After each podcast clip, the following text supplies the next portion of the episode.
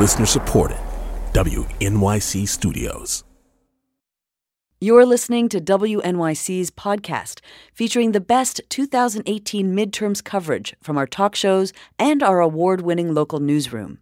Keep in mind, some segments may be edited for length. You can find the full shows on your favorite podcast app. I'm Tanzina Vega, and this is The Takeaway. When we'd go to towns, people weren't waiting around for the government to do something great for them or to bail them out if things were bad, or to even create something new if things were kind of okay. That's journalist and writer Deb Fallows. She and her husband James traveled across the country visiting small towns where they observed local leadership firsthand. They were acting from their local needs and experience and assets to take charge and make things happen in a way that would help solve some of their problems, like the mill closed or the mine closed and do it on terms that made sense for where they were locally. And here are two illustrations, both from Pennsylvania, uh, places we spent a lot of time Allentown and Erie. In Allentown, as you know, there's been a big ethnic change. It went from being largely Pennsylvania Dutch to being largely Latino over the past generation or so. There are frictions with that economic, ethnic, and all, all, the rest. But but on the whole, there's been a sense, I think, from the local and state government leadership that they were together in trying to, to bring Allentown back. A starker was in Erie, Pennsylvania, where people who are of our vintage, Deb and I are from the dreaded boomer generation. People who are our contemporaries, they have seen the GE plant there get smaller and smaller and smaller. And I think they would, many of them, if you asked them, are you angry? They'll say, yeah, we're angry. Erie is going to hell. I remember when this plant was working three shifts, etc. But the generation down from that, people in their 20s and 30s, largely refugees who are part of the, the new entrepreneurial class in Erie, I think there is a sense of kind of get out of the way, Grandpa. We're going to, we see some different possibilities here.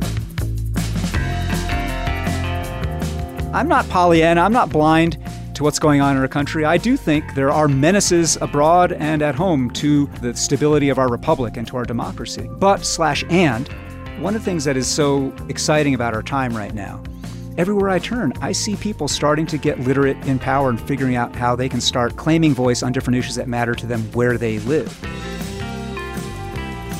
And that's Eric Liu. He's CEO of Citizens University and executive director of the Aspen Institute's Citizen and American Identity program. He, like the Fallows, is hopeful with what he's seeing.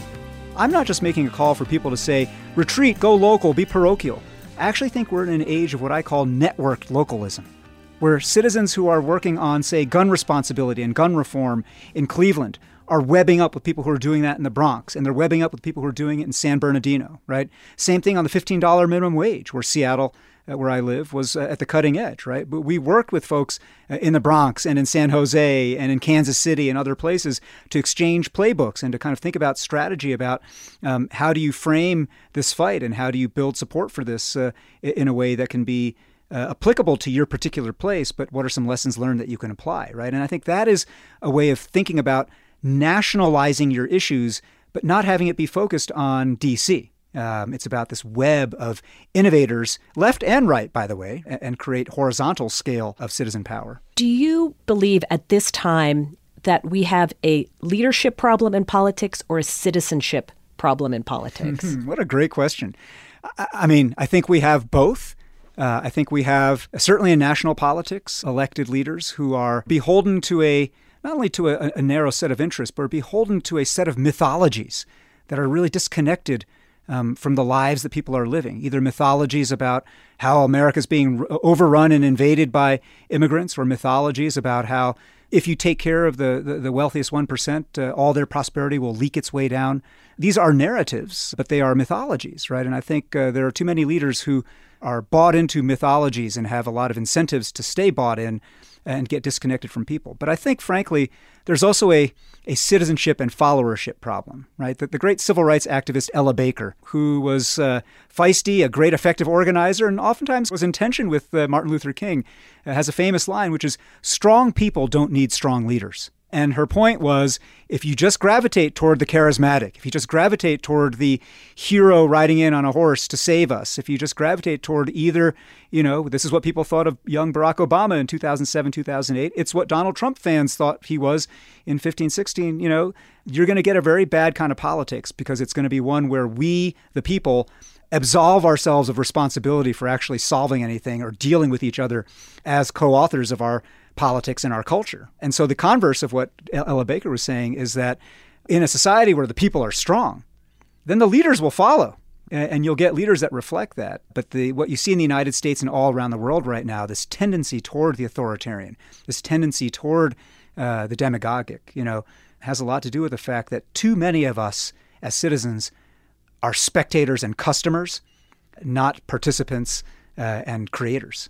Well, if you spend any time on the Twitterverse, especially political Twitterverse, or spend enough time in Washington, D.C., you would think that the fabric of America is fraying to the point where it's going to disintegrate.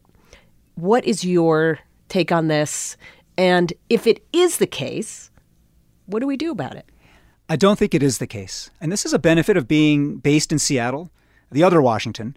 The benefit of that is seeing um, that all across this country, in small towns and big towns, there are people just fixing stuff. There are people solving problems. There are people trying to bridge divides. There are people trying to uh, formulate ways to have better arguments. There are way, people trying to create new rituals and new spaces where, uh, you know, in, in the wake and the absence of all the old civic clubs that disappeared over the last generation, the Elks and the Rotaries, there's a new generation of people, often younger people, who are creating their new versions of gathering and their new versions of creating civic capital and new clubs, right? And uh, I see this everywhere in the country. And so, um, what's different, of course, in this age of national politics where there is a much more pronounced direct threat to the rule of law and direct threat to democratic norms, small d democratic norms, um, is people are realizing I can't just be on the sidelines anymore, right? I got to get in and play somehow. Uh, and so the question I get most often in towns across this country is, how do I start? Where do I get involved? And my answer is just join a club. Like it doesn't matter. Like it can be a gardening club, it can be a baseball club, if if it wants to be a, a homeless, you know, anti-homelessness club. But just the reflexing that muscle that we've let atrophy of how to organize, how to invite people, how to create a common agenda for a set of people to figure out what you want to do together you know, our citizen muscles are hugely underdeveloped in this country. Our consumer muscles are hugely overdeveloped. So, who takes the blame for that? We do, right? I mean, I think in the end, uh, you can say there are systems, uh, not least the marketplace and kind of supercharged, turbocharged capitalism, but it, it, takes two to make that dance of capitalism and turbocharged capitalism work. And and we've got to remember uh, that we've got both the power and the responsibility to not just be spectators and customers, but be creating a different kind of civic life. And I'm actually hopeful that in the end, this bottom up renewal that's happening in the United States is going to outrun and outpace and outlast the top down toxic polarization that's happening in national politics. I'm giving every bit of energy I have to trying to be part of the bottom up renewal of civic spirit, civic responsibility, civic literacy, and power. And uh, because I'm always in the company of other people who are doing that, I'm hopeful. Eric Liu, thank you so much for joining us. Amy, thanks for having me. It's been a great conversation. That's Eric Liu, CEO of Citizens University and Executive Director of the Aspen Institute's Citizen and American Identity Program. And if you want to know how you can make change and become a local leader, well, we'll leave on this piece of advice from Eric Liu. Join a club. Like it doesn't matter. Like it can be a gardening club, it can be a baseball club, it can be an anti-homelessness club. Join a club. Thanks for listening to Politics Brief. If you want more, visit wnyc.org/election.